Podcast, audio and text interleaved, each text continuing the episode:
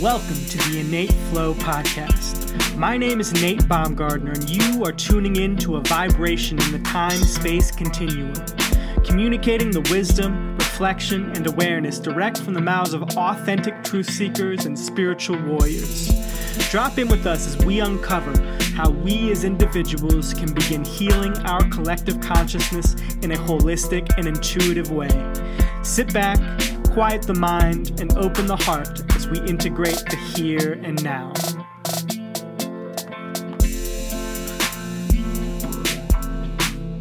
Matt Gardiner is a podcaster, musician, sound therapist, all of that on top of being an addiction and recovery coach who helps those in recovery create healthy, active lifestyles without the need for alcohol. Matt and I became friends when we went through the Enlifted system together, and it has been awesome to witness his journey, especially in how it has mirrored my own in many ways. Matt, welcome to the show. Awesome. Thanks for the intro, Nate. That was great. And yeah, ha- happy to be here. Great to reconnect. Yeah, dude. I would love for you to start by going through the high points and the low points, I imagine, of your experience, your life, finding yourself where you are today. Yeah, for sure. For sure. So I'm going to roll the clocks back about, I would say, well, let's go to about beginning of 2021 so I've been working a job for over 20 years at that point, and I literally grown up with the company that I was with at the time. It was a local grocery store, a local grocery chain up here in like Western Canada.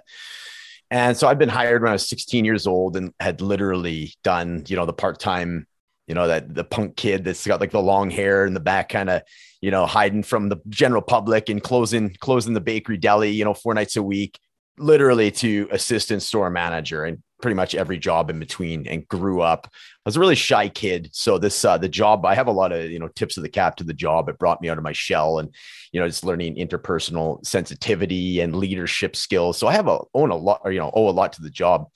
But the beginning of uh, you know, even as back as far as like 2020 and around the pandemic, I know it's fairly common for a lot of people that had this like pandemic epiphany. I definitely had one as well, where it's just like, for me, it was it was a lot to do with just you know, is this fulfilling? Can i picture myself doing this for the next 15 years? You know i was i was about to turn 40 and i'm looking at my life and and i know you and i were similar in the fact of having this like existential you know, crisis or midlife crisis or however you want to word it going yeah is is there more is there more to life? Like what am i doing? I i had this this period of really going over like say what are my core values? And i remember one of my counselors had, had asked me that before and i was like you know what? That's easy. Like i know what my core values are. And the exercise itself took me so long to to to put put uh, just some simple words down, and um and you know and then realizing that you know some of these these words are like I started really questioning is like are these words my you know my parents' values are these actually my values right? So I, I was questioning everything in a good way, like in a curious way, and uh, and then every time I would think about my job I was always looking backwards and I was kind of looking and doing that justification, like when you're in a relationship. Well, yeah, but there's this, like, oh, there's the benefits, and oh, yeah, kind of justifying staying with the job. So that was warning sign number one. Warning sign number two, and this was the main thing that, that tipped the scale for me, was I was picturing myself, I was negotiating myself. I'm like, okay, all I have to do this is for the next 15 years. And as soon as I would think that, my body would just, I'd feel the walls closing in, right? Like just my body would kind of lock up a bit and you know, I was like, okay, that's there's something here. There's something my body is rejecting this. My brain, even the way I'm thinking, it's like it's I'm kind of negotiating myself through this uh, staying at this job. So I was like, okay, so what what do I do at this point? And then you know, there's a lot of narratives um, that I was getting from friends and family. Like it's really hard to, and it, it is, it's true. You know, it's challenging to to you know start over at, any stage of your life, but especially when you get to a certain age and people, you know, put these these age markers up and as as uh, you know uh, another layer of resistance or uh, another layer of like, oh, you, you know, your time has passed. You know, you're 40 already. Things of that nature. Uh, so you know that was in my mind a little bit. So, anyways, I I ended up what I ended up doing. Nate was taking a, a six month sabbatical. I'd never really taken more than you know a couple weeks off at a time, and I just felt like you know what, let's just take a good chunk of time off and really answer some of these questions that I'm having about myself and my life with the intention, full intentions of going back and being, you know, recharged and, you know, re- replenished and, and then being able to do this 15 years extra of, of work uh, coming out of it. And, um, you know, day one, I think even morning one, I had this very distinct inner dialogue voice come up and go, you're not going back. And I was like, whoa, okay, where did that come from? That's, that's rather curious. And so I just, okay, well, let's, let's see where this leads me.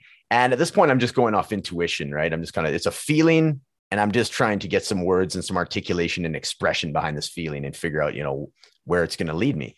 So at this point, I felt this like overwhelming feeling of like openness and receptiveness. And I was really getting immersed in like, you know, different self help and self development books and podcasts and doing a lot of journaling, nature walks, and things that are was just allowing, you know, allowing this stuff to come to me. And and I found, I think again, very very early in my my sabbatical like day three or four i went out for this massive nature walk and i had all these ideas it was just like the floodgates opened and i remember i, I had my phone with me so i was just doing a lot of like um, you know voice memos and all these ideas of this different things that i wanted to do with like creativity and creating like uh you know community and and all this stuff and it just kind of came out of seemingly out of nowhere uh, you know in hindsight obviously was stored back there and it just needed a, a, a chance or uh, you know some framework for it to come out. And yeah it was just i just felt i'd never felt so alive or i hadn't felt so alive in a long that that liveliness in a long time. And so i was like okay i'm going to run with this. So you know i started uh um creating this online course about the importance of you know creativity and creative uh, endeavors uh, as far as like the mental health and you know just really uh, trying to frame it as as a big part of like a health and wellness uh, you know routine just as you know exercise would be. A musical instrument or painting does very similar for your brain chemistry and and uh, just feelings of self-worth and connectedness right?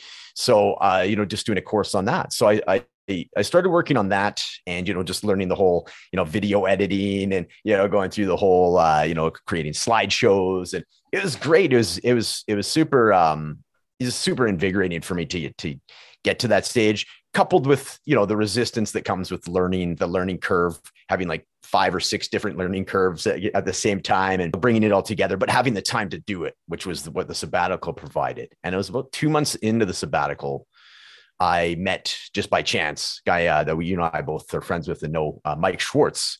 So he's a fellow Canadian and he's an enlifted. And I, I went on his podcast and, or it was, it was going to be his podcast. And basically as soon as we, you know, locked eyes and he's wearing his signature, you know, that the sailor hat and the sunglasses. I'm like, this guy's pretty cool. What's going on here? And uh, literally, as soon as we just started talking, it was just like instantaneous just like we were brothers. And we talked for three and a half hours, um, you know, and without even coming back to the podcast thing, we just had this pretty epic conversation about just dynamic, you know, anything and everything to do with life and what I was doing, what he was doing. And he's just a really generous, you know, giving guy by nature. So he was, you know, giving me a lot in the conversation and kind of guiding me through and walking me through some of the enlifted type stuff. Um, you know, talking about like the negations and even the four step story work. Like we really got into it. And he's like, you know, what you're doing with your course, if you're looking to, you know, raise your game at this point, again, I'm just following my intuition. So anything that's getting dropped in my lap, I'm like, let's do this. Like I'm, I'm all in on this. Right. So within, you know, 24 hours, I'm on a call with Mark. Obviously, Mark uh, is good, like mentor of ours and friend of ours as well. And, you know, Mark, right. He's just, he's pretty so like laid back, but it's enough that he's like, he's super like charming and charismatic too. So I'm just like, he's he really intrigued me. He wasn't like pushy and he was just kind of just doing his thing. Right. And I'm like, I, I like this guy. And then he, he told me about his TED talk. So I watched his TED talk and I, I'm a sucker for TED talks. And I was just like, oh, beauty, like so, so cool. And then I think that very same Sunday, like days later, I got on, I was invited to the Brandon Powell uh, breathwork that Enlifted puts on once a month and that was that's what did it for me man. I was like as soon as i was about halfway through that and just my you know getting that the brain chemistry going on and just like looking at brandon such a character. He's got the elvis sunglasses on and he's guiding you through this like wim hof breathing with this funky music. I'm like man this is what i need. This is that you know that that missing element that connection that i was i was i've been searching for seemingly all my life. And just so to get into a a group the enlifted coaching group and community with just like-minded positive people that, that are making change within themselves and then you know uh, the people around them as a result. It was just an amazing uh, transformational thing for me. So i got into and enlifted level one uh, kind of towards the tail end of my my, ab- my leave of absence for my sabbatical. And that was when i really started. So this is this was kind of when started getting into a, a dip the the realization that I was uh, running out of resources, specifically money, uh, that I I had stored away. I'd had enough to you know to get by for the six months. I had in my mind though that I was going to be able to figure out a way to uh, reinvent myself and my life in a six month period. You know, looking back, it's it's that's that's wishful thinking. It takes takes a little. You know, you got to give you got to allow life and yourself as much time as is needed and we'll get to that later but so there was i was starting to feel some imposter syndrome and some uh, big time self-doubt and the one thing that i really had to work at resolving nate was the uh, my relationship with money. So i'd had 20 plus years of getting paid like every friday like clockwork every friday every friday and even though i had put in my head i'm like you know i have the money i'm not going to panic about this it's all good like don't worry about it uh, you know, that first Friday came and the, the beginning of the sabbatical, and you know, I look at my my finances and there's no paycheck, and there's this initial like energetic body reaction to that. I was like, ooh, okay, wasn't expecting that. Like, ooh, you know, so I was curious about it initially, but you know, as the sabbatical uh, progressed, and you know, my my bank account is going down, I started to feel this pressure, and it was a lot of um, it was an energetic pressure, like a tightness in my in my chest, and it was also uh, you know inner dialogue pressure, which I identify as like you know my dad voices my dad, um, you know even some of my bosses that I've had before as well, and it was getting very derogatory towards me, and uh, that's when I I sort of identified or connected the dots that there's this um it's not so much money it's like what's behind the money? What is what does the money represent to me so I did that work and I was okay. Well, money to me is a, a sense of security. And that one was like, you know, on the tip of my tongue. I, I, I, I knew that, uh, but not to what extent and how it represented itself energetically in my body, but also self worth, which I wasn't, I just hadn't, I hadn't experienced that. I didn't realize that was going to be uh, something that came up, but it definitely did.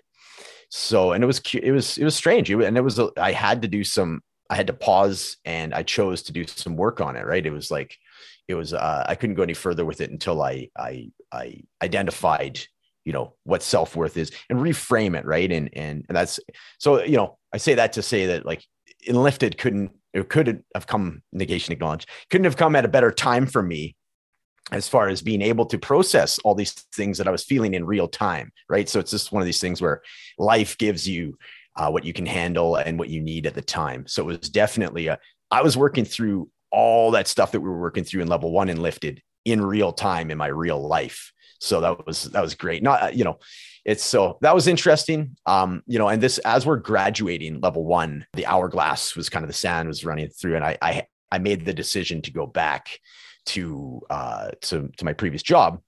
Uh, it just wasn't, it wasn't quite time yet to, to pull the plug.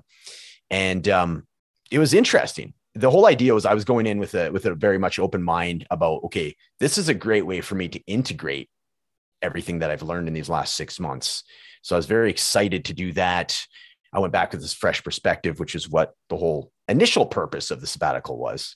So to go back, and I I found very quickly uh, what basically what I did is I also I stepped down from my previous position of assistant store manager.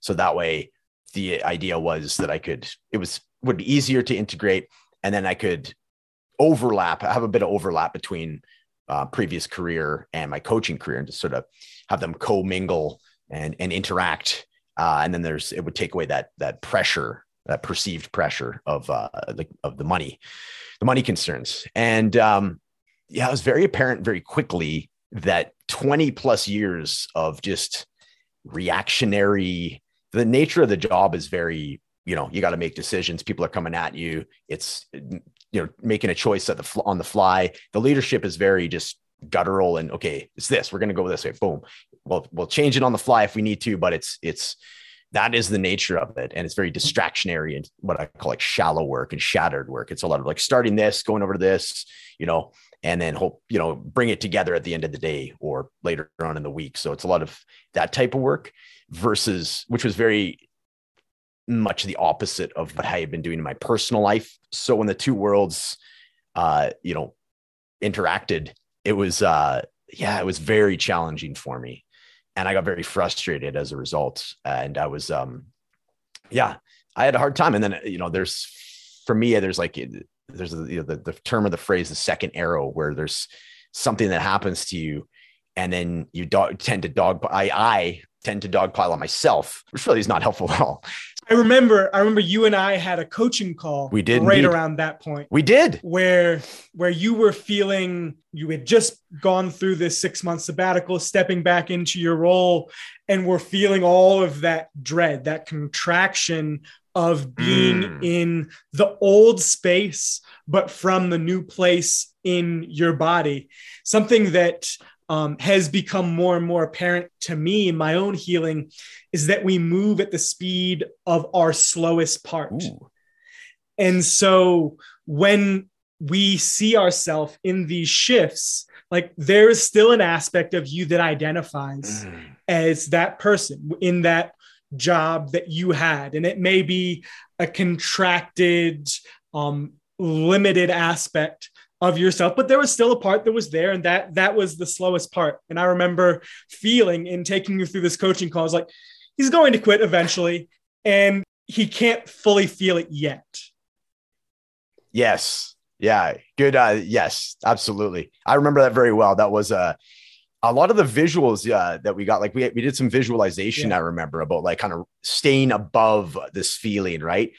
Being able to observe it, but kind of rising above it, right? And so there's still a yeah, no, I, I remember that very well, and I, I, I still appreciate that. That was a, that was a, a a good a great call that we had. So thanks for reminding me about that.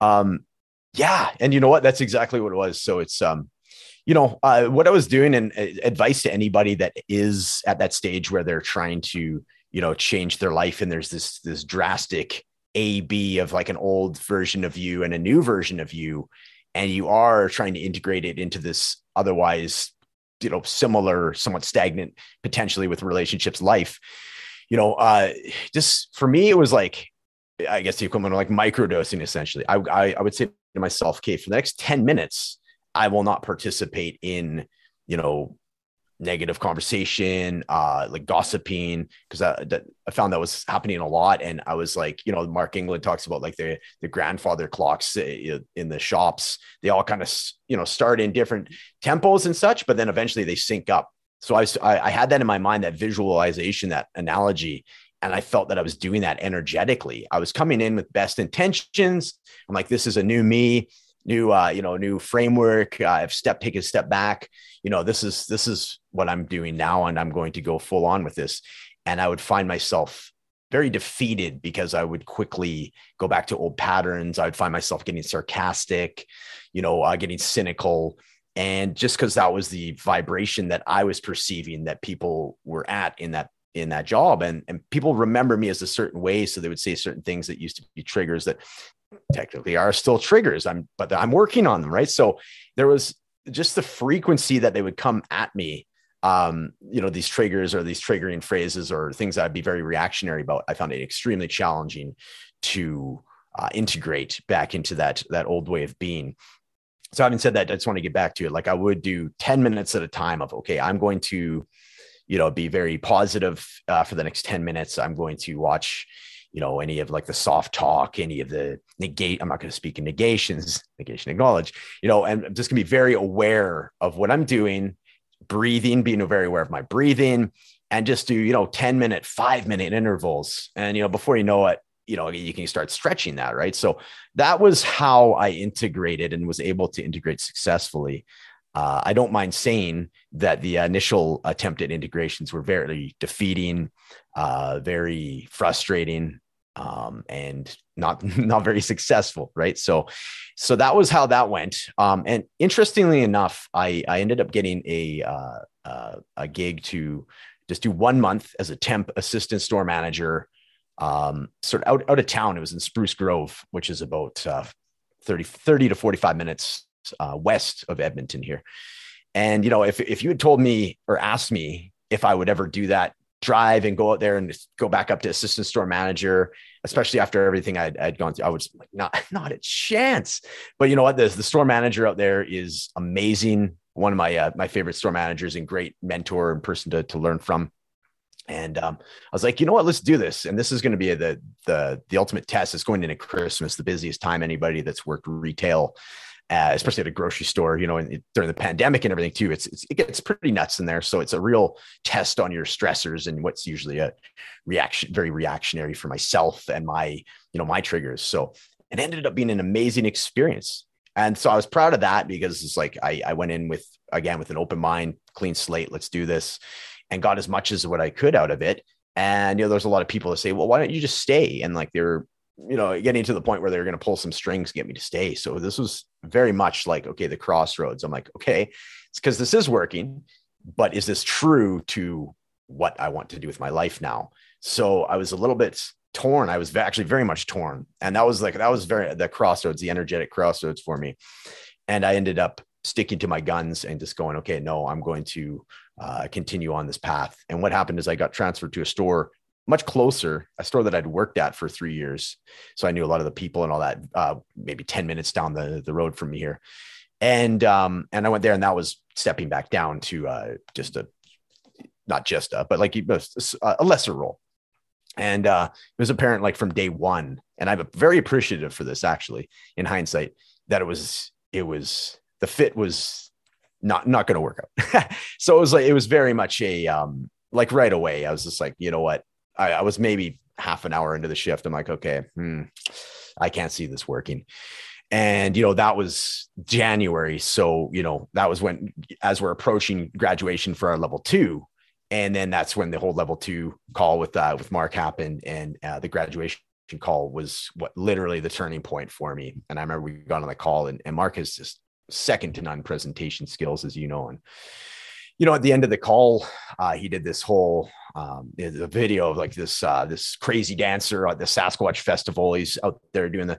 Initially, the person's using the cell phone to like film the person to make fun of them. I get the. I imagine, anyways. That was my interpretation of it. You know, like look at this crazy wacky person, and then you know within two minutes, there's a few people over there also doing the crazy dancing, and by the end of the video, this camera's shaking because there's hundreds of people flooding over there and then it cuts back to Mark and he's tearing up a little bit and he's doing the whole thing with the abracadabra token. And I just took this massive breath in and I started tearing up too. And that was when I was like, done. This is what I'm doing. And I was just, dude, I was so jacked afterwards. Like I, I, I, I just keeping to myself and just holding that energy. I figured out what song that was that was playing just so I could like use it to trigger that energy again. And I'd have that song on repeat when I'd go to work and back and just something I, I, I want to keep this feeling. I want to like really like capture this feeling in my body and in my mind. And so I typed up my letter of resignation. As soon as that call was done, it was in my back pocket, you know, ready to go. But I also knew, um, you know, have to be safe about it. So I had to do, you know, get some stuff in line as far as finances and, and everything.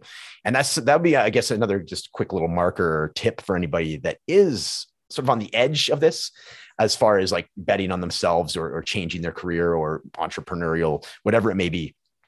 Uh, my advice, uh, especially if you're looking back at how much pressure I was putting on myself financially in my leave of absence uh, the previous year, um, what I did is I made sure I could get as many of my monthly bills reduced and just removed from the equation. So I have the lowest possible monthly bills uh, that I could ever imagine at this point. So you know what I did is I took some of my uh, my pension that I got. So obviously you have to roll. I had to roll a lot of my pension into uh, like another RSP, but I had a lump sum of cash that I got, which I then put towards certain things that you can pay annually instead of monthly, which gave me 12 full months of breathing room until next year, until next spring. Uh, it's, you know, to alleviate though that side of the finances. And then just got rid of a lot of these like monthly subscriptions that are, you know, 999 here and there. But before you know it, it's, you know, hundred bucks or whatever it may be, carving those out. And now it's just like, oh, it's, it's a night and day difference. I have this breathing room. Um, so that's what I did because that's that's like you know that's i think a lot of people's hangups about doing this in the first place and rightfully so. You know at the end of the day as as much work as you can do on yourself emotionally and spiritually there is still you know the reality of bills and you know and money and the the existence of that right? So that would be my other recommendation to anybody and that was the the game changer for me. So i view my sabbatical of last year as sort of like my bike with training wheels and you know going through the whole self-doubt and like who are you to you know walk away from this? And what, what makes you so so much better than these people? And these strange you know strange questions that i honestly you know looking back it's, it's it was worth they were worthwhile asking myself and then answering and reframing. It's all part of the process. It, it, you know i i i'm thankful for that side of me my that ego or the inner critic. I am thankful for my relationship with that side of me and i invite that. Before I, I i didn't. I was trying to repress that avoid it push it down uh you know sidestep it avoid conversation with it right? So with with those those sides of me whereas now i welcome that and thank it for pointing out pointing something out to me that perhaps i would miss otherwise. So that was big. Um and yeah that's kind of where i'm now man. So i i, I know you and i've yeah like you say a lot of parallels. I you had done the strong coach program. I believe side by side with level two Enlifted. Is that correct? Very closely to yeah. Very, cl- very close. Yeah. So I'm anybody's listening that's not familiar. So, so Strong Coach is like a, basically a business mentoring program. You know, it's like four months and and gives you some wonderful framework, you know, and uh, scripting and so forth as, as far as like just the way you can present yourself and cuts out a lot of the uh the otherwise like experimentation and guesswork and you know lengthy processes that would get you to the stage that you need to be. It's like fast forwarding a lot. And just the fact that you have somebody that's like a mentor uh, and a group that you can you know uh, converse with gets those ideas out of your head and then you get immediate feedback. So that feels real it is real uh, you perceive it as real as opposed to this imaginary thing that you know uh, when it's trapped inside your head when it's trapped inside my head it felt very uh, very much, um, you know, that's where it can kind of creep in that the the inner critic starts creeping back into my my head going okay well these great ideas but you haven't done anything with them yet. Or you know things like this right? Start slagging on myself where it's just like uh the energy brought by strong coach nothing but but love and and um, you know gratitude towards that community. And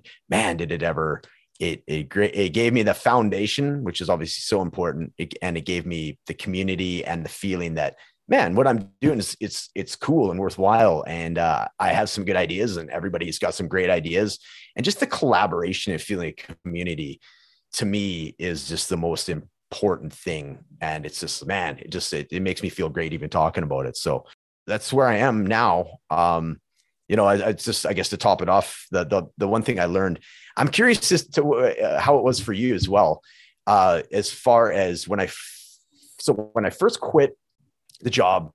And i definitely had that phase of wanting to be like everything to everybody. I'm like i want to just you know knowing i knew the whole okay like niching is important and all that but i'm like no i'm just gonna like you know just be as open and expansive as i can and just whoever wants to come my way. And then quickly learned you know okay uh you know being a life coach here then you know potentially competing with like tony robbins or you know the heavyweights, right? Uh, and then and then coming full circle again to okay, no, I have a niche lane, and so you know people know, like, and trust me. And what do I? What was my experience in my life that I can speak to, right? And have this like depth of of uh, experiential knowledge and such that I can share so that's when I started uh, getting back into the whole niche thing, hence the uh, you know addiction recovery. Um, but yeah, I was curious, Nate, did you did you have a spot where you just wanted to be like everything to everybody? Did you have any of those that phase, or were you always like, you know, pretty okay? I know where my lane is.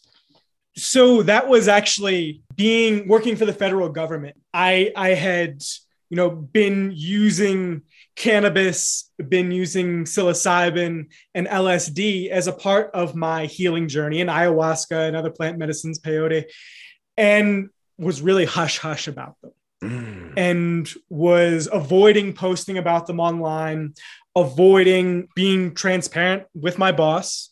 And a lot of the success that I was seeing in my work with the Federal Emergency Management Agency was a result of the fact that I was using these medicines to examine my life. And the one big thing that I had yet to examine within much of it was whether or not this was in alignment with who I was to begin with. Mm. And that mm. that happened in in mid 2020 where I had this massive shift in the awareness that you know I was I'm meant to be a coach, a healer and a guide and to help people to heal themselves, to heal themselves and to achieve maximum potential in their lives. And within that, finding that niche, I was very scared to post about entheogens, about psychedelics because of fear of retribution. Mm. And so I was I was getting all of this affirmation from my you know my immediate circle within FEMA that I'm doing such a great job. And that just built me up coming back to the ego and coming back to you know having this attachment to who we are within our identity in the role in the work that isn't serving us. And then was able to come to this place by right around when you quit your job where I was like this has been such a massive catalyst. When I say this, I mean psychedelics, particularly psilocybin and LSD and cannabis, have been such a massive catalyst in my healing and my growth. And I already know that I'm leaving. I'm going to start posting about them. Mm. And with that awareness, was like, oh, this is something that I love, that I know a lot about.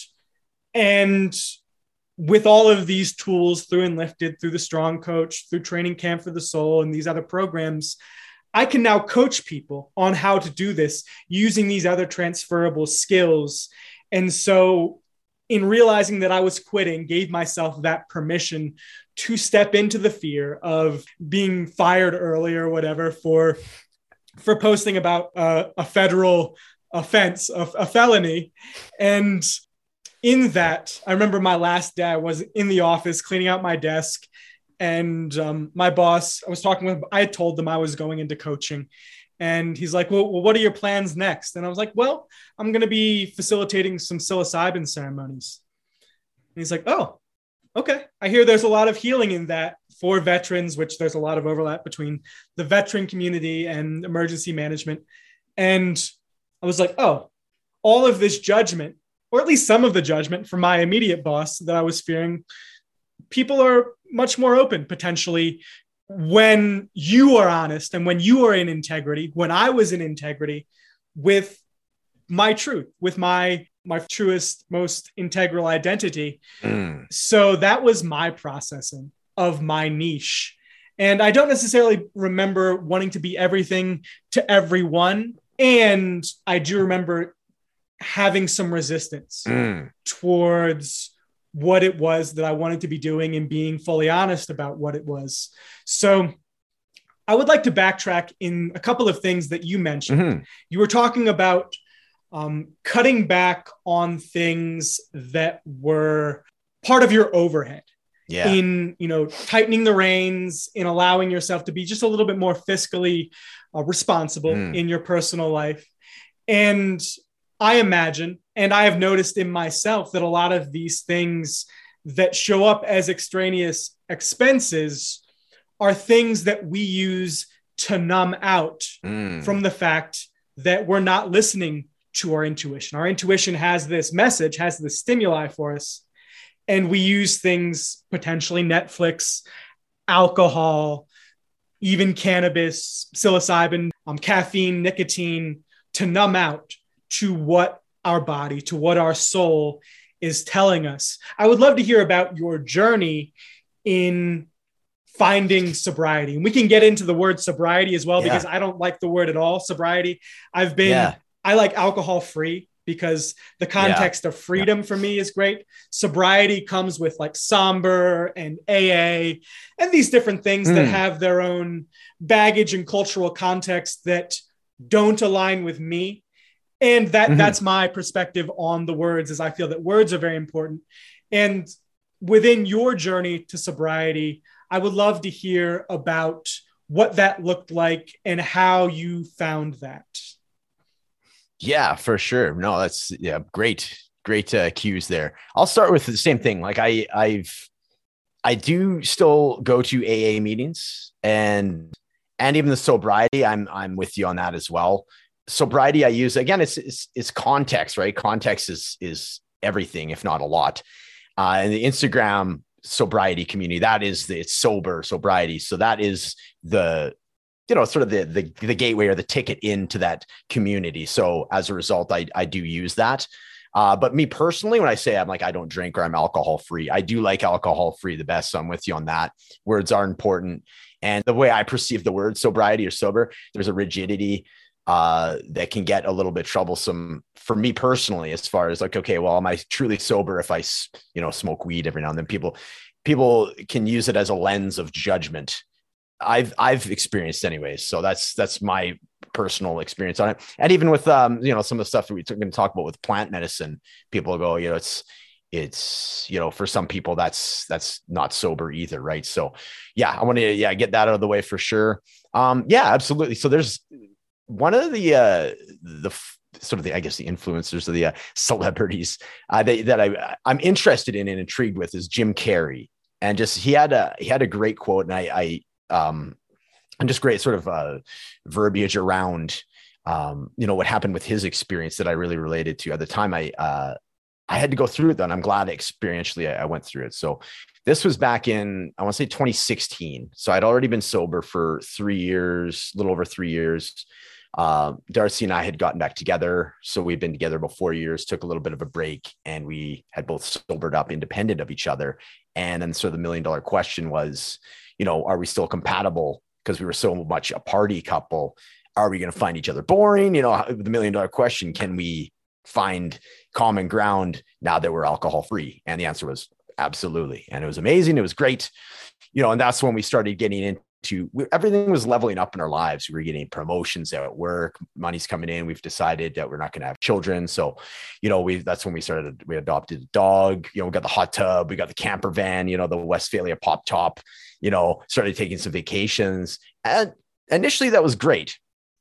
And I'm glad that we had the experiences and, and, you know, obviously I love the, love Bentley, our Beagle and, you know, uh, you know, but as we started leveling up and, and getting living, I wouldn't say above our means, but it was definitely the monthly bills had increased to a stage where we still had some spending money, but looking at how much money we were dumping into car payments, everything else, uh, that's where the my my job took a turn with me or on me where I realized, man, I've put myself in a position where I I have no wiggle room, or that was my perception. I was very much I had to either stay where I was or even get keep kept getting promoted. And at that time, I was assistant store manager.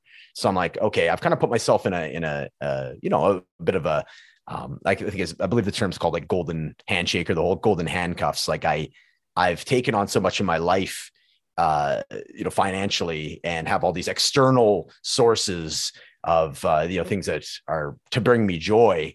And the flip side of it that you don't necessarily think about at the time is that there's like a sort of a burden or this like pressure that comes along with maintaining all of that as well. And so that was where I was like, okay, that was a good learning experience for me. And then, of course, in that stage, it was like, okay, well, everything's working out for us. We got the camper van, we got the hot tub, blah, blah, blah. Everything's, we're back together. This is great. Why don't we try, you know, adding alcohol back into the mix? So that's what we tried uh, to, to 0% success rate moderation. I felt that I had done, or I imagined that I had done enough personal development over the three years sober that certainly I could be that one person that had, you know, binge drinking and problem drinking, but I, I, you know, my that's when my ego basically said the three words, I got this. So I attempted it again, you know, and over the next three plus years of trying everything, Nate, from like, you know, um, you know, the negotiation, and it's like this will give you a little insight into my my experience of like the addict brain is like the justifications were much more mature, but they were still just justifications. I would go, you know, okay um before i was always drinking you know lucky lager like the cheap cheap beer. But you know i'm gonna get some uh, i hear the local breweries are good and everybody likes this craft beer stuff. So i'm gonna go get some craft beer supporting local you know and it's it's double the price of lucky lager. So that means i'll, I'll i'm going to make sure I'm only having two a night, right? And I'll keep it out of the fridge. So I'm, nobody likes warm. I don't like warm beer. Certainly, I won't.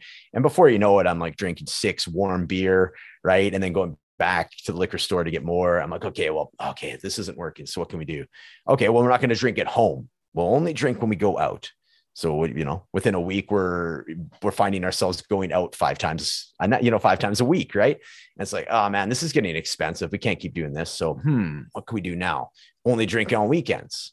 Okay, so before you know it, every weekend's mysteriously a long weekend, right? Four day weekends, right? All of a sudden, five day weekends is back to five days a week. You know, so we're doing all this nonsense of of just attempting moderation and you know, and just to it's just breaking the, the the boundaries of it so quickly. Like we do three weeks sober, or we try and do a 30 day challenge, for example. And I my magic number was like 20, 21 days. And I'd be like, you know, that's good enough for me.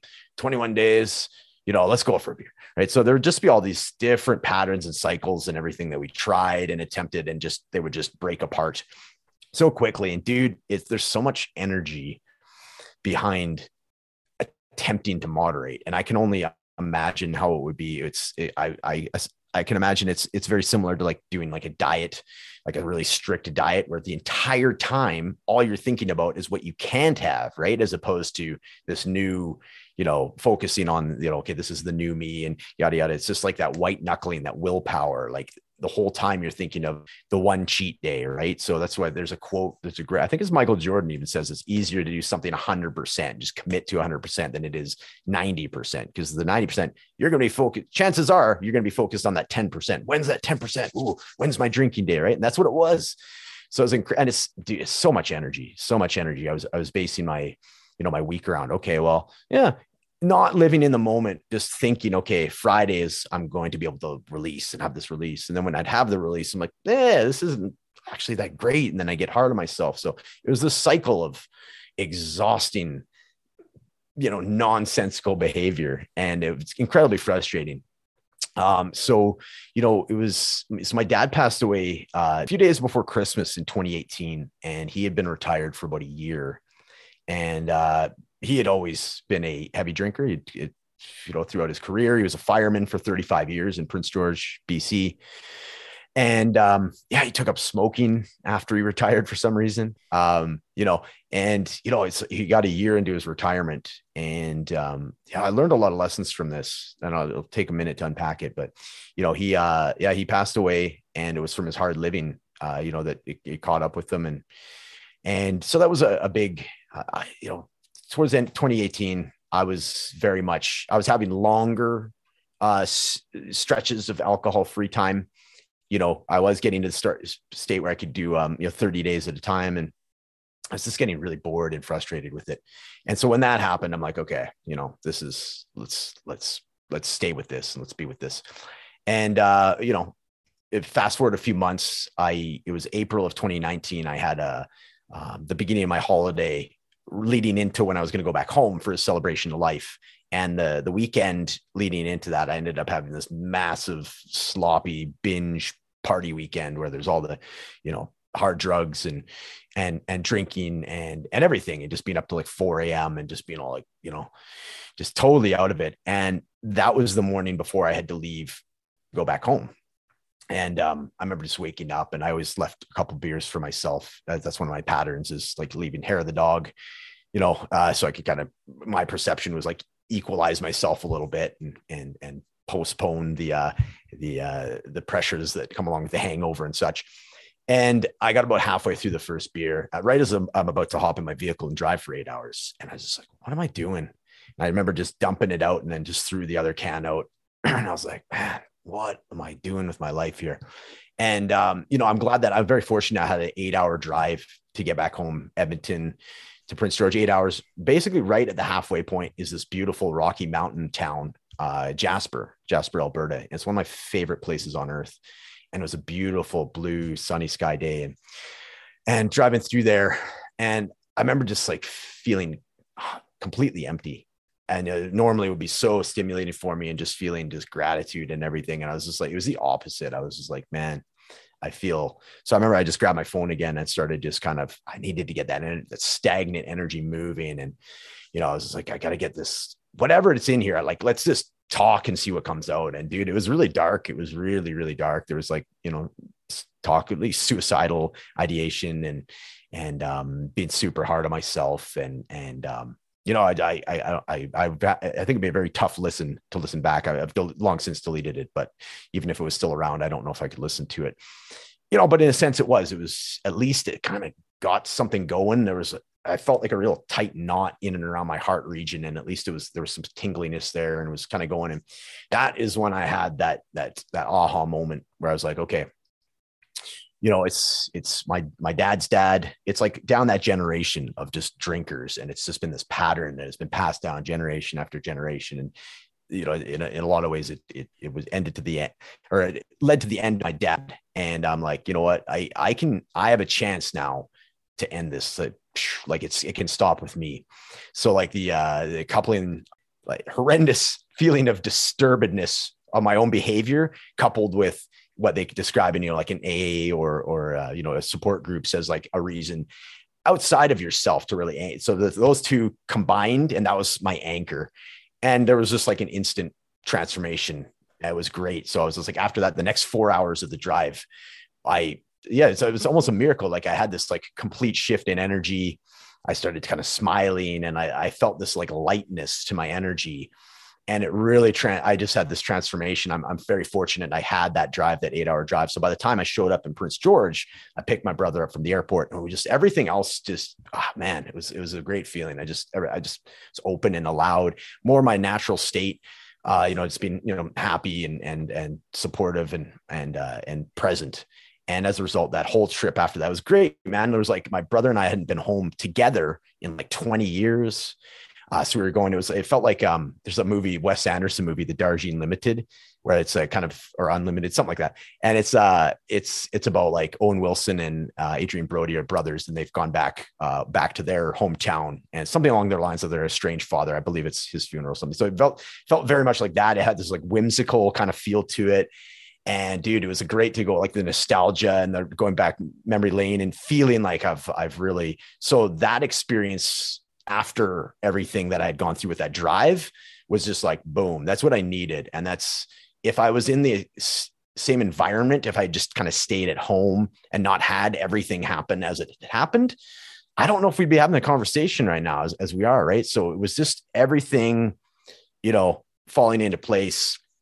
And it's just like to have anytime i've had a, a, a big change i've needed to have um, you know, great for people that can have just those little taps on the shoulder. I've always needed like a big old smack to the back of the head, uh, you know, to change my behavior. And, and I felt like got that. I, I imagine I got that. And that's, that's what changed me. And it's uh, since then I've been, uh, you know, just going, going with that. And, you know, kind of a similar story as yours. Um, very protective over who knew. I was very shameful about my experiences with uh, my inability to you know control my alcohol use um, i was very protective over that. Obviously people knew but i was very guarded about to what extent. I did a lot of like self you know drinking. After people would leave i would intentionally have like four or six beer at a party.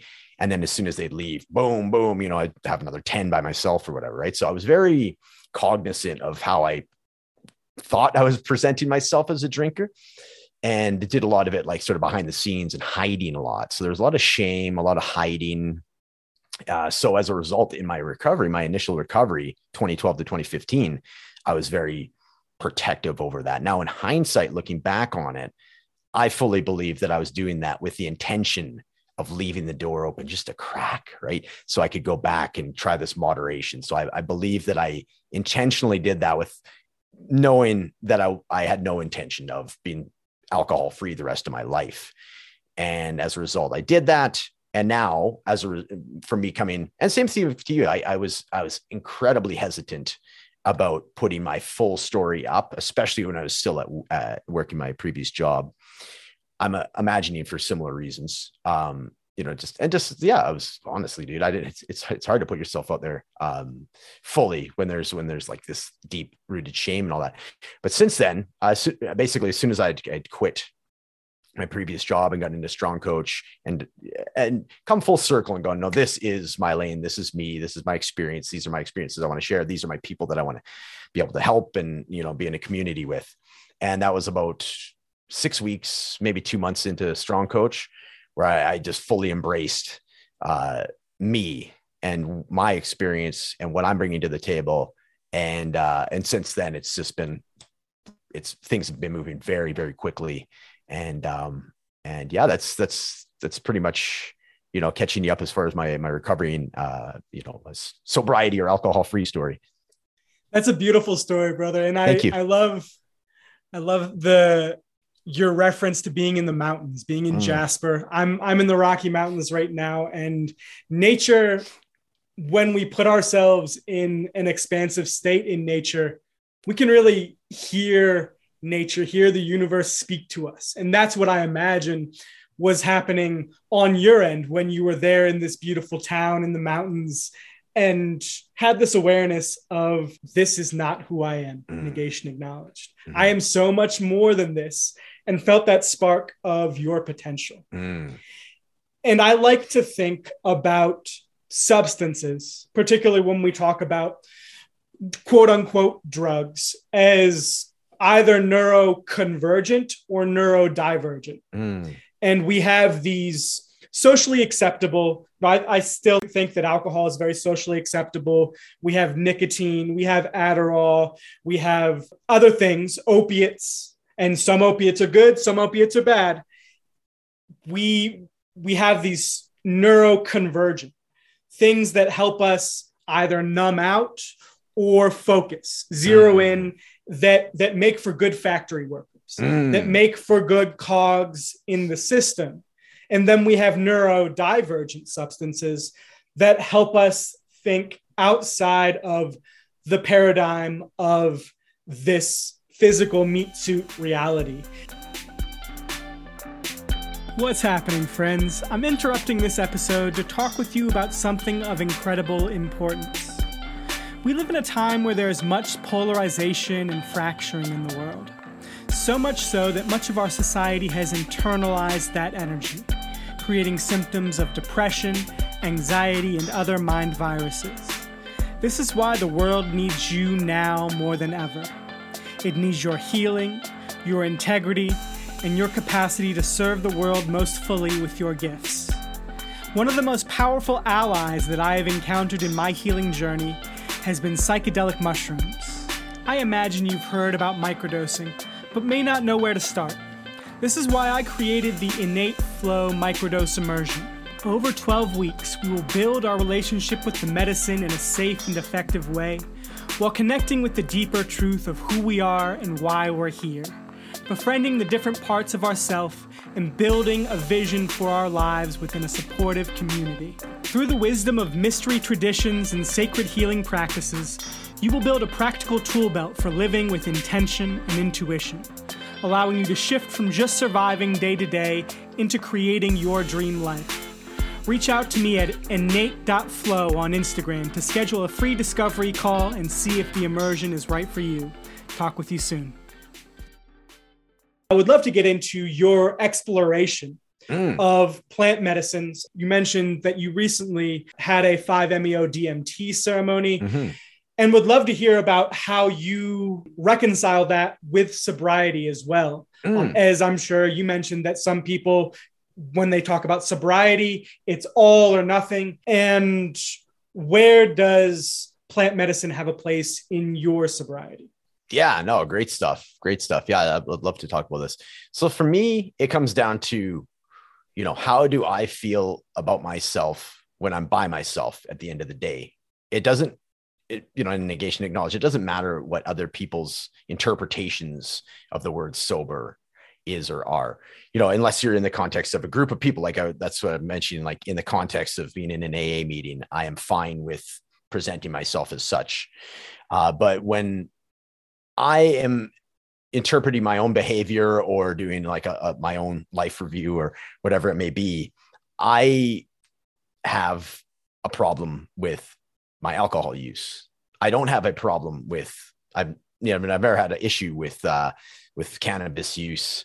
Um I would find it very challenging to be like addicted to uh you know psychedelics you know what i mean uh so my issue I, I, have talked with people who have been addicted to lsd and psilocybin and i think rather than a physical addiction it's a mental addiction sure we can sure. get into that later absolutely so for me my own personal experience my problem is with alcohol. So if I'm alcohol free, to me, that is my sober. That is my, you know, so that is how I reconciled. It was very simple. I, I don't, and you know what it is? It's, um, you know, if you need to get into justifications, which I don't necessarily feel the need to, it's, it's, if it's something that's like natural, uh, you know, like cannabis, if it's coming from earth, I believe, and it's called medicine. I love how there has been this uh, overwhelming advancement and acceptance of these plant medicines and and uh, even in like science as far as like and, and, healing and all that. I love how that's happened over especially over the last 10 years especially the last five years and i'm, I'm sure you know the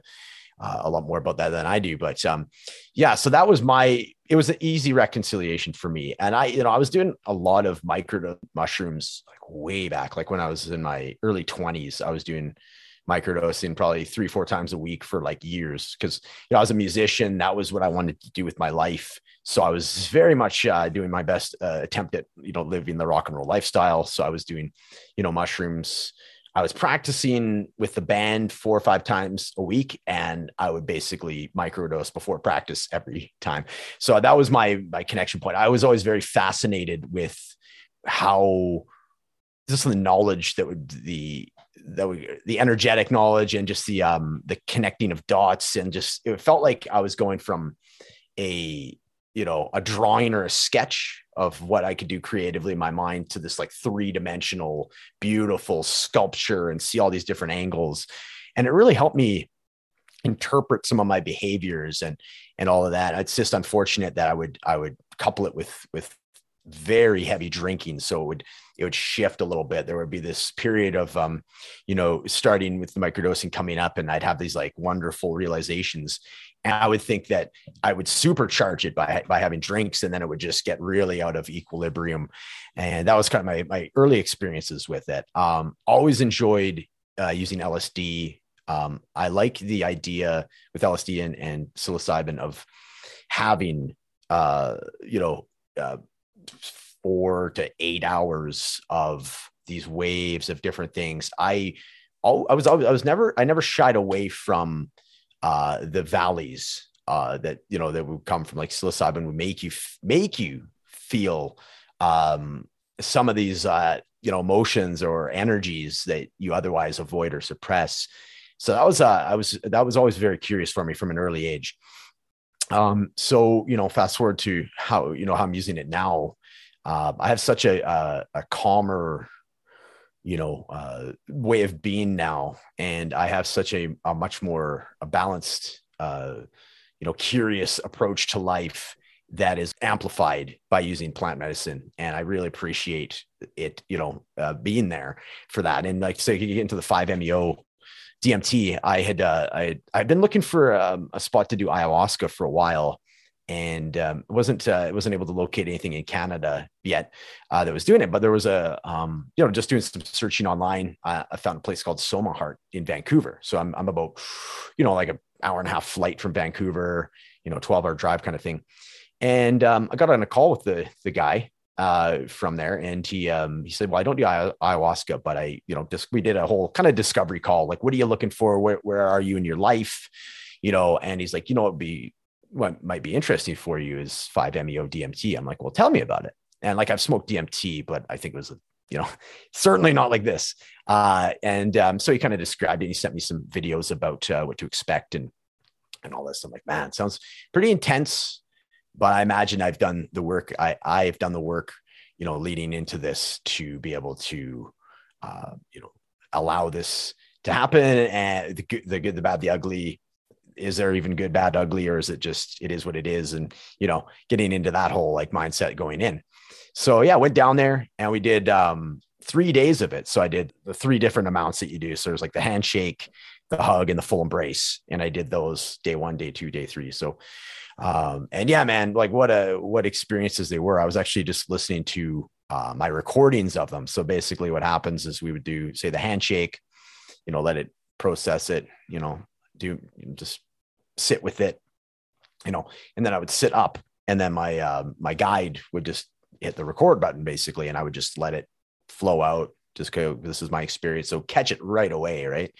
And so I was just listening to all of those before we started the call just to refresh my memory. And yeah, man, like what an experience it was. Um, before I get into the the specifics of it, I don't know if you have any anything else you want to uh, you know ask or get into any other topics. Otherwise, I could launch into you know some of the things I that I that I learned not not having done 5meo i would love to hear about the experience that you had yeah. in comparison even to some of your deeper um, psilocybin and lsd experiences yeah yeah for sure so so lsd um, just because i do it you know fairly frequently um, just with microdosing um, you know there's this familiarity. I have a, I, I have a strong relationship with it. And um, you know it's for me it's it's so different because it's um you know it amplifies things and it's it's a it's a it's a longer term thing as far as like if you're going to do it in the afternoon it'll last and kind of be we'll even have some whispers of it later into the evening. And it's uh and it just really like the colors and everything gets more vibrant and my creativity i feel it gets peaked and you know my journaling is very um you know very on point and i feel like i'm able to express myself uh, and articulate myself in uh, in a much more um, you know, just efficient manner, right? And just I'm able to exp- explain my explain things without this like distortion of of um, worrying about you know what the the listener is uh, you know perceiving uh, that I'm saying, if that makes sense. And um, you know, so that it's it's a more long term thing. Whereas when you do the five MEO, it's so incredibly quick and intense, and then it decays very quickly, and then you're basically back to you know back to ground zero if you will so it was awesome man i i'll frame it as as you know just for, so we were in um in a the location very close to jericho beach uh, which is a beautiful spot um in vancouver so i was about a five to seven minute walk from there. So you know as soon as the uh the ceremonies would be done i could just go do it like a two or three hour walk along jericho beach and just really you know allow uh, everything that's happened and just you know get still just sit with it right? Oh and yeah the yeah the guide i can't say enough great stuff about him. You know he uh there was some like the sound therapy things on you know some of the, the tuning tuning forks and like the uh, crystal uh, sound bowls and the shaman drum and and so forth the big eagle feather. And just uh the the the, the vibe of the room was just so wonderfully done. And so you know we and he was great about okay this is what you can expect. What are your intentions? We talked about okay what is your intentions of coming in here? What do you want to learn? What are you looking to learn about yourself? Right? And um, so yeah that was initially i'm like well you know what? For me i nate i've always felt like i've had a governor on. I've always felt like i've been giving like 80% there's 20% that i just i hold back and i don't know why. And i've always been envious of people that can be like that you know seemingly from my pers- perspective 100% themselves and they're just like they got the confidence and all that because i've always had this like reservation whether i'm a conserving and i just don't know enough about it and i've always been very hard on myself about it. So i've been like you know why can't i ever just go 100% like what is holding me back and i wanted to understand that so i felt like i was like stifling my own expression so i wanted to be like 100% into like okay what is my expression and getting rid of this perceived like governor that I have on myself. And so that was my my intention, you know, something along those lines as far as like verbiage, paraphrasing it. And so we got that all down. I had my journal ready, and um, so the first uh, dose is called the handshake, which is uh, essentially a micro dose, is what I imagined it to be. And just getting your body used to it and your mind used to it, and you're not too far removed from you know your your regular uh, state of consciousness. And uh, whew, like incredibly intense. Um, I remember like feeling it's like you know when you go into a roller coaster and you have that uh, that bar come down. I felt it, and and uh, my guide identified as like the fear belt, I guess it's called. So like right across my heart, I felt very tense and fearful, just because it was such a new mm-hmm. experience, and it happens so quickly. You have an enormous amount of like processing and thoughts that go through your head in like seconds, right? So it's basically as soon as you um you know he, he does his thing on the pipe. And as I'm laying back, he does a countdown of 10. And then right at 10, he hits uh it's like a little like a triangle and cranks up the music and you exhale and this is like these beautiful fractal patterns and you're just like whoa like it's incredibly intense and beautiful and um yeah i just remember that was the first thing was there's like I, I butted up against that feeling of fear and that feeling of of um, holding back. And I asked him, I'm like, "Is it okay to be afraid?" He's like, "Yes, yes, it is." You know, the eagle feather and kind of cleared the area around. And as soon as I heard that, I just started like literally crying, like just flooding out. And you know, this picture, like you know, as hundred times quicker than what I'm speaking. That's how you're processing. And I realized in that, just in that first handshake, I identified what that energy was and I identified it as actually it's like my mom's energy.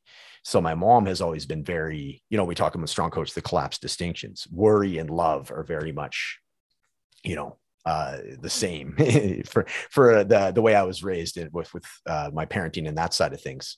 So I realized then I that's not something to resent or be hard on myself about. There. It's a loving energy. So that was a huge like boom. That was an immediate like change in my like you know reframing of like energetically and in my head about you know what this perceived holding me back is and then you know just going this this is a love energy this is a, a, a concern energy it's not about eh, a so being able to immediately drop that resentment that i had towards myself about why i'm holding myself back and it kind of just kept going from there so the next one's the it's called the hug and it's a double dose of, of the handshake and that one is like, I, I would liken it to, you know, your inner dialogue, you know, just turn the volume down to like one and you're just like super, just like into your, the energy of your body. I was doing this like really intuitive, like energy work on my own body. Um, I'd had acute pancreatitis uh, when I, in 2008 from from drinking, and I found this like energy center in my body, like around here, and it was just for whatever reason, uh, I was I was drawn to it, and I felt it felt very tense in there, and I just started like you know, massaging it and like doing the whole Pono pono stuff, um, like the prayer for that. And then um, Deus, uh, you know, picked up a like a drum and started doing some kind of like sound therapy and like walking circles around me. And uh, you know, I just had this like energetic like healing uh, that that occurred that I was able to do, and then started just doing some like tapping on myself and just getting really playful, uh, you know, with with with with with my own energy, uh, with the hug, and yeah, it was it was great. That wasn't without a little bit of resistance though too. I'm just remembering this, but uh, dude, I'll tell you, it's like the fear that comes up in the otherwise um, problematic emotions, or the way that I perceive as problematic emotions when they come up, would get overwhelmed by this external feeling of, I would say, unconditional love. It was just like it would it would it was allowing it to come up, and I would get kind of like emotional or frightened, and then I would feel waves coming from you know outside my body towards me. So i truly felt like it was this safe zone to bring up things that i was i had spent my entire life avoiding distracting myself from being afraid of. And then as soon as i realized what the relationship was with me and the medicine and this experience that way you could the um the fear and the uh the hesitancy is replaced with curiosity if i truly felt like i could walk up to these things that were like you know, I would never look in the eye or I was like always avoiding or whatever, and actually put my hands on it and start going, okay, why? What are you? And like, why are you? Where where did you come from? What is the origin behind this feeling? And why am I scared of you? Right. So it was it was wonderful, uh, safe spot to do that. And it was like, again, because everything moves so quickly, I would have um, you know, specific times and memories in my life come up of like embarrassment and they would come up and sit there and I would allow them like, yeah, I, I would welcome them and they would just feel overwhelmed and I'd smile, you know, and just, so it was, it was great, man. So a lot of the, um, one of the things I could say is like the words, you know, we talk about the importance of words and, you know, like using mantra work and all these, you know, these, these types of things. I, a lot of like the, the two words that I, I, I truly feel I've experienced in my body uh, it's like unconditional love, allow, and acceptance. I remember on the uh, fast forward a little bit on the last day, on the, uh, the the final dose, I just kept saying to myself out loud, was like allow, allow, allow, and just an acceptance, and like those three words that I I desired so strongly I finally felt it was like the tip of the iceberg. I view as like the word itself is like the tip of the iceberg, and the actual depth and nuance, context, experience, feeling, energetic experience of the word is the rest of the iceberg. And that's what that would be the analogy I would use for for the experience with with 5-meo is like I, I i remember sitting up i'm like okay i understand what unconditional love is now and conversely i understand how i was being conditional with myself and my own self-worth. And further that i know where that comes from because my dad's you know is very was very conditional with his love and that's and I, that's not to you know at that stage just because there's so much you know uh, unconditional love that comes up it's not a, it's not about you know um pointing out flaws in dad. In fact it's just like you know it's it's an it's reaching an understanding that he was raised that way and when you have this unconditional love and it just overwhelms everything any fear based anything that comes up uh, it's yeah, it's it's a magical thing. So it was that was that was the hug, and then the the full embrace is the third dose, and that's double the hug.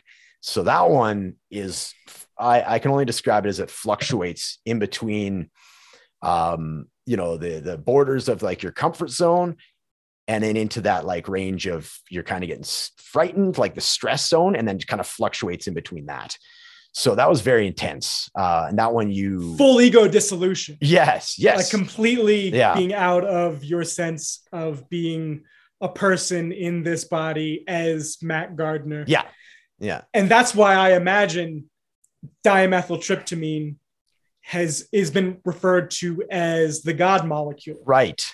Is yeah. because it allows us to experience this universal love yeah. within ourselves and to see these aspects of ourselves that we can learn to befriend more. Yeah, absolutely. Yeah, well said. Well said. And so that one is and the curious thing about that one though, uh, was the full embrace. And I didn't understand it until the third day.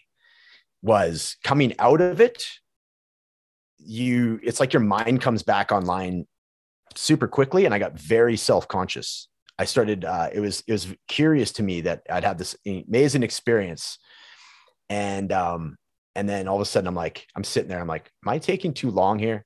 Is he get is is Deus getting annoyed with me? What am I gonna eat? All of a sudden I'm like, what's going on? Like I had this amazing experience, and now I'm just like right back to where I was. I'm like, oh, I'm like, you know, what where what am I gonna do the rest of the day? Is it raining outside? It was just like right back to where I was. And I was like, that's really kind of curious, strange.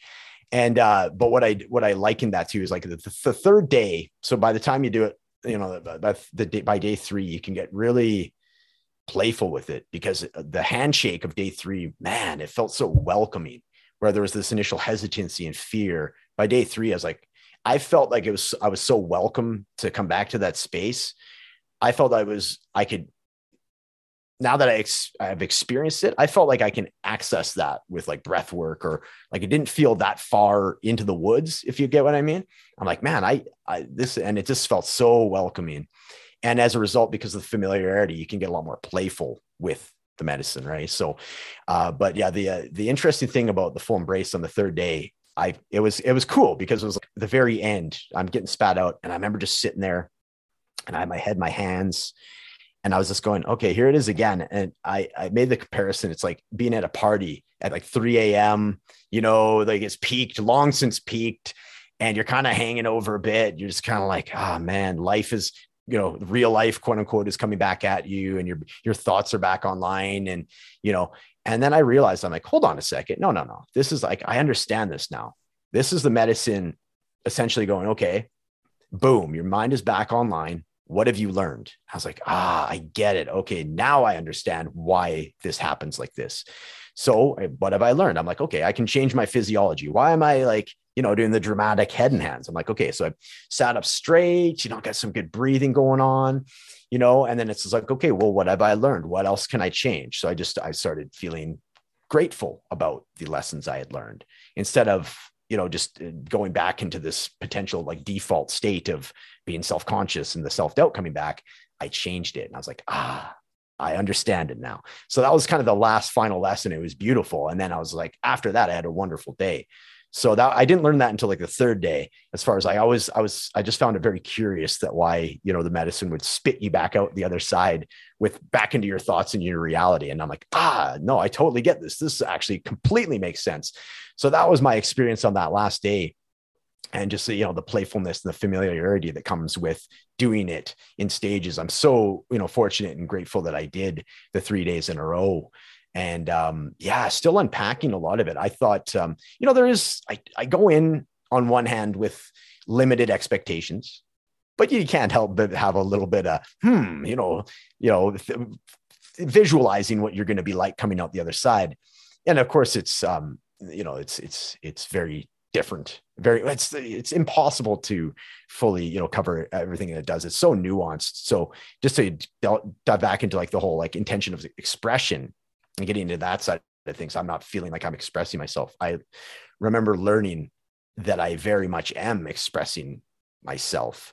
I was looking for it in the wrong spot and where i was looking for it was in that gap between like where people where i think people are perceiving me and where i perceive myself. I was looking for it in that gap versus just looking for it where I am and what I'm doing. It really taught me how nuanced my expression is in my relationships. It, it gave me a lot of visualizations and real memories of the way that I've, uh, you know, communicated with Darcy, my fiance throughout the years and just little things like little, like, you know, like little ways that we look at each other. It, those came flooding back to me and just this overwhelming feeling of love and, you know, the foundation that we've created in our relationship. And that was like, it's showing me is like, yes, no, you you are um, you know, fully expressed and you are finding your, you know, your way of being your authentic person.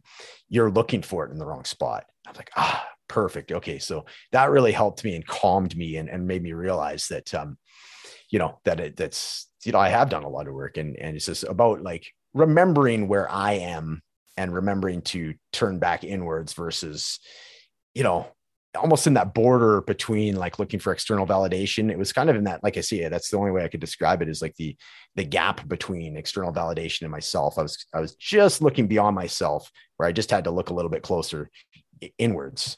So and you know and then like it's it's it's great uh that we did a lot of like integration talk afterwards which i know is important. I'm sure that's uh, you know covered a lot in your um, you know your course and and program that you do because it's otherwise it's like you know you have this experience it's like the sauna effect you're in the sauna as soon as you leave it's okay that, that, you know she's done. But uh so that was what we did so and deus was great about going okay so he wasn't doing any leading things. He's like so what did you learn? Okay blah blah blah. He's like okay well what does that mean? Okay and then you know he was going layer after layer and it's challenging. I was going you know and but it was great. So you know it's it's you know and how can i still physically remind myself of this. It's one thing to mentally process this, and it does. It takes a while. I was expecting to have this huge flood of journaling afterwards, which was not the case. It was, you know, it's it's taking its time to kind of reprogram myself and show up, you know, sort of in layers and unravel. Uh, this is like two months later. And it's still, I'm still getting sort of like, oh, okay, that's what that is, right? Um you know and the integration part though is like the physicality of um you know like listening to like the drumming is like really uh, comforting for me now because i have this experience with it. Shaking. We did 10 minutes of just random shaking getting crazy with it you know um beforehand. So i do that every day. Uh the breathing i, I learned this uh or relearned i like to say this way of breathing uh that I'd gotten on day two of the handshake of just like this huge abundant inhale that i had never experienced perhaps since I was a, maybe a baby. Um, and it's uh, you know just remembering that and breathing like that and just certain things that it had taught me. So that is the physicality of the integration just reminding myself and, and getting into that state as well as you know listening to the recordings and going okay cool. Yeah yeah.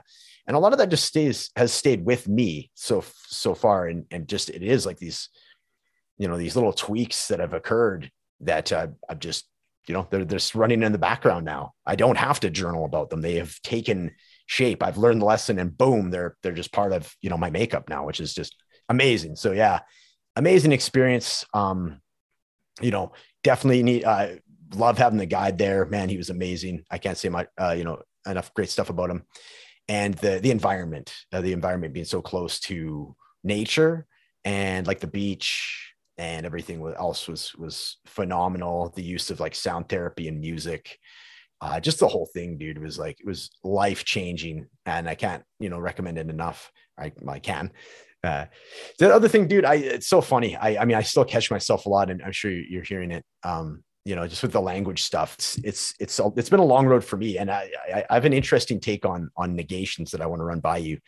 Um, and I, I even came into it with uh, in this in the state, like in this, because I was I was catching myself a lot with with negations, and I'm like, you know what? I feel that. No, I imagine that when you're learning, when you're in the state of learning, negations are necessary. I, I I've likened it to so, so there's like Michelangelo's David. He's like they asked him, okay, how did you know you were done? He's like, I just removed everything until there was David. So for me, part of my journey of finding out who I am is finding out what I'm not. So a lot of like removing and I guess in a sense negations. I'm not this. I am not that. And then what I'm left with is you know what I can then speak to like with affirmations, right? But in the process of learning and growing for me has included removing and negations and statements of negations. It's not that. It's not this. So part of my curiosity has negations attached to it. That's just my own personal uh, view on it as far as uh, as far as I'm interested to see it. Do you have, have you gotten that or have you gotten to the full on the switch is flipped? It's all about affirmations.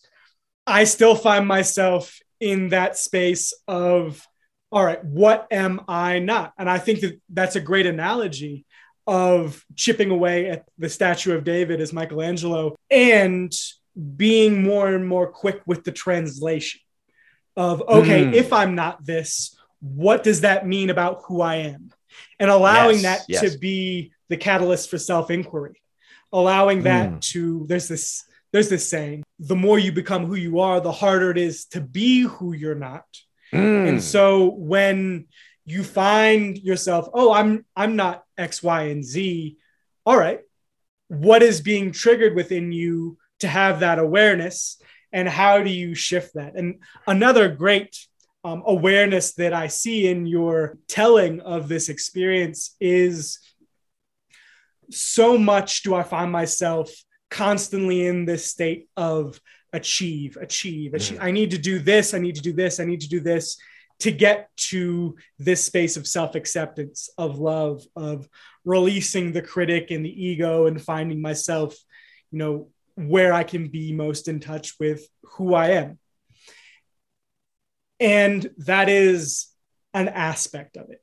Mm. There is a just as big of an aspect of allow, allow, allow, coming mm. back to that yeah. letting go of the need to define what I am and what I'm not, and just being, being in presence, being in awareness yeah. to rather than cognitively understand it in the mind to feel it.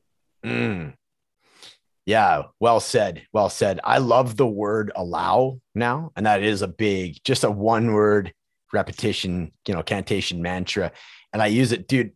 Yeah, that landed big time. It's it's my entire career, you know, up till like, you know, when I quit and, and I, obviously that behavior transferred into what I'm doing now was a hundred percent that achieve. Okay. What is next? Cross that off the list. You know, you get that small little like rush of dopamine and the thrill of crossing something out. And then your brain's like, okay, what's next? What's next? Right. And it was like, it's so distractionary too. It, it, it doesn't allow, right. It doesn't allow for you. And right. as a result, there's a, a decent chunk of time at the, at the beginning of my, you know, entrepreneurial journey. I was not enjoying it because I was not enjoying the process. I was so focused on results. And of course, results when it has this newness to it, kind of flailing, I was flailing around a little bit, you know, drastically changing my approach and my mindset literally week to week. You know, as, as I was viewing myself going through the strong coach uh, course, it was like week to week. And, you know, journaling about it, I'm looking back on it, I'm like, wow, I was so con- convicted about this one phrase. And now, like, I don't even think about it anymore. It's figuring like, out what you're not. Exactly. Right. And just like ideas were coming and going, and it's great. And it's, it's all that. But man, when you're in that stage of newness, um yeah it's it was uh yeah it was it was it, there's so much duality right? It's it's simultaneously incredibly exciting and like vibrant and creative and boom let's throw everything in the wall and see what sticks. And then there's like the uh you know the other side of that where you're just like oh crap like what am i doing? I'm you know this is never going to work. Like who do i you know that's very much quieted down like i say but um you know that's that was the, definitely the experience. And yeah to get back to the allow though i'm doing that a lot now nate where i just when I have that energy of like the achiever and I start firming up in my body and bowing up a little bit and feeling this like external pressure this perceived external pressure or urgency, that's when I just go outside. I'll just go outside and sit down for like 10 minutes with nothing, no anything. I'll just, my pets will come up or whatever. I'll chill with me. I watch the clouds go by for 10 minutes. And it's been such a game changer for me. And it just is as, as harnessed in that achiever, quote unquote, and just gone, you know like, and I, he's going to be a part of me. And it's great because at the end of the day, there is that duality. I, I, I still feel the need to, you know, get things done. Right. Uh, but it's so much more harnessed and more balanced. The yin energy is is like, you know, uh, so much more um, integrated with the uh, the that yang. Ah, let's I can do this. Got to get this done, baby. Right. So that guy, that's what he sounds like to me. It's like that. Ah, come on, what are you doing? What are you? Ah, let's get on there. It's that kind of energy, frantic and just drill urgent, sergeant, drill yeah. sergeant, like urgent, even though it's like an arbitrary sort of you know a set of goals that I have and so yeah, dude, it's been it's been great. Yeah, the word allow. I'm glad you uh, circled back to that because that's been huge for me. And just out of that, there's been this like extra, you know, periphery that comes along with it. It's like it, I, I've gotten back to like trusting the universe or whatever. Like I, I'm spiritual, right? So I, I am now trusting my the guiding forces in my life. Whereas before, my actions were not in congruency with that. I was still trying to control as much as I could with my achiever energy, right?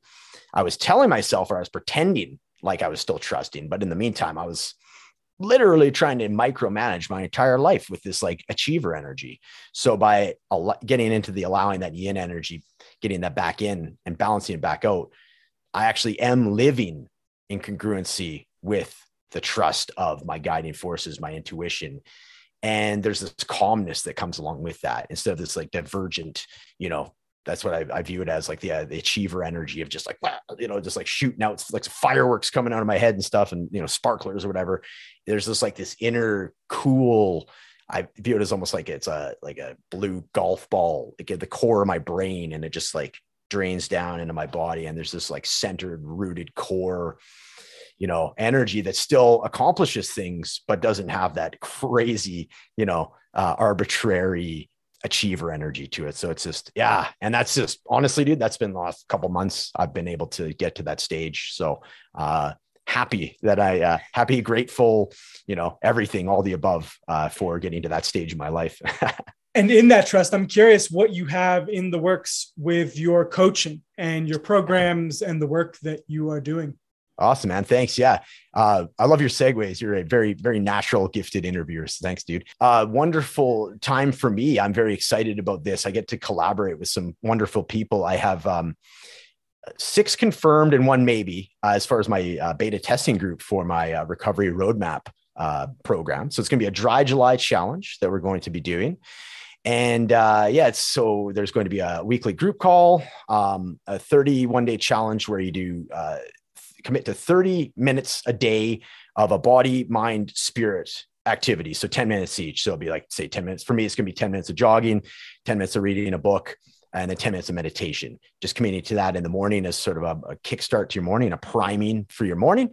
Doing a check in on the private Facebook group that we have, just coming in right after you've done that 30, uh, 30 minutes and going, okay, this is how I'm feeling today, you know, ex- explaining uh, energetically how you feel and then working your way out. Okay, so what are what are my emotions and what are the external that are that I'm perceiving are creating these emotions within me. And just getting it's like a self-awareness exercise right? And just getting into the community and doing that and having everybody figure out where everybody else is and commenting on each other. And it's a vulnerability practice as well. Uh, so you know that obviously the one-on-one coaching calls, uh, story work calls that I'll do with the folks as well, and uh, and of course I created an online course uh, that's just like uh, you know dealing with um, the nuances and the ins and outs of addiction, sobriety, and so forth, recovery. So whether it's uh, you know uh, there's a lesson, for example, on uh, you know uh, reframing a relapse, uh, managing cravings. You know, you get the idea. Getting into the enlifted stuff. It's an inner dialogue. It's uh, specific sort of language upgrade specific to the way you're talking to yourself um, you know and things of that nature so that's basically it and this is going to be a great way to uh, get real-time feedback how the program is going and then from there it's going to be uh, you know i'm going to launch it as something that i can uh, you know put to the to the public to anybody that is looking to take their own recovery journey or even just kickstart uh, an existing, you know, uh, stint of sobriety, right? I, I view it as these 30 day challenges are amazing. So uh, the plans I have, Nate, are going to be, I'm going to do like a dry July, sober October, you know, January, because it's a you know, new year, new year, new year, new you. Uh, and then sober spring, so April. So do uh, four times a year, 30 day challenge, which can then kickstart into if you want to continue on uh, you know for like a full year basically there's a way to stay in the community and uh, and have this um, you know virtual recovery center essentially that you can do a full year of your you know year one of sobriety or year two or whatever it may be having long-term uh, you know long-term availability for people to stay have a place it's like an all-in-one like a place for you to go and stay and feel part of a supportive community with these activities that you would have uh, to uh, to have like a healthy and active you know sobriety. So that's that's what we got coming up. And yeah thanks for the opportunity to, to mention it because that's i'm super excited. We're days away. So there's uh there's the the fear and excitement duality going on more so excitement. The fear is um healthy. The fear is just letting me know that I I, I care about what I'm doing. Right. So uh, yeah, it's it's super exciting. I'm I'm uh, I'm very excited for the future. That sounds like a really powerful experience that you'll be guiding people through. And my journey started with, all right, I'm going to take 30 days off of alcohol. And then that I was like, 30 wasn't that hard. I can do 90. And yeah. then I was like, you know, why not go for a, for a year? 365 cool. days and now Very I'm going cool. on three years, and it has congrats. been a powerful experience. Yeah, yeah thank congrats, you. Man. So, where can people find this um, recovery roadmap experience, uh, sober or dry July, sober October, and where would you like to direct them? Yeah, for sure. Thanks, man. Uh, so it's recoveryroadmap.me. That's my Instagram handle, TikTok handle, and that's also the website. So www.recoveryroadmap.me. I also do a, it's on Facebook and YouTube. My YouTube channel is at Matt Gardiner Live. So that's sort of a uh, just um, that's my uh, my hub for all the different things I do. So I have my sound therapy tracks on there. I just released a sound therapy album on the first day of summer. Uh, it's called Expansion First. So you can find that. I do uh, a really cool daily show called Life Coach Daily with a friend of mine, Megan, uh, on there as well. And then, of course, the uh, recovery roadmap stuff is on there. And I do a podcast called Beyond Recovery, uh, which is that's sort of that's at the hub of uh, Matt Gardiner Live, which is Facebook and YouTube. So that is all my uh, my places to be located. I'm on Instagram more than I should be. Uh, you know, soft talking knowledge and negation. Uh, but just uh, Instagram is uh, is where I'm most commonly found. So if you want to reach out to me, I'd love to hear from you and uh, even just strike up a conversation. This is what I'm doing, uh, you know, for my for the rest of my life. So, you know, don't be nervous about getting a hold of me. I'm not going to launch into this big, uh, you know, sales pitch. I just want to have uh, forged relationships and, and, meet people where they are and, and meet people. And if you want to come on the podcast or just have any kind of conversation, let me know where you are, do some check in practice uh, with me. Uh, you know, I'm, I'm open to it all and uh, don't be, don't be shy because I, I, I'll, I'd love to talk to you. Well, brother, I appreciate your time. It has been a joy to have you on and I'm wishing you a beautiful rest of your day, my dude. Thanks, Nate. I really appreciate you having me on. And yeah, same to you, my brother.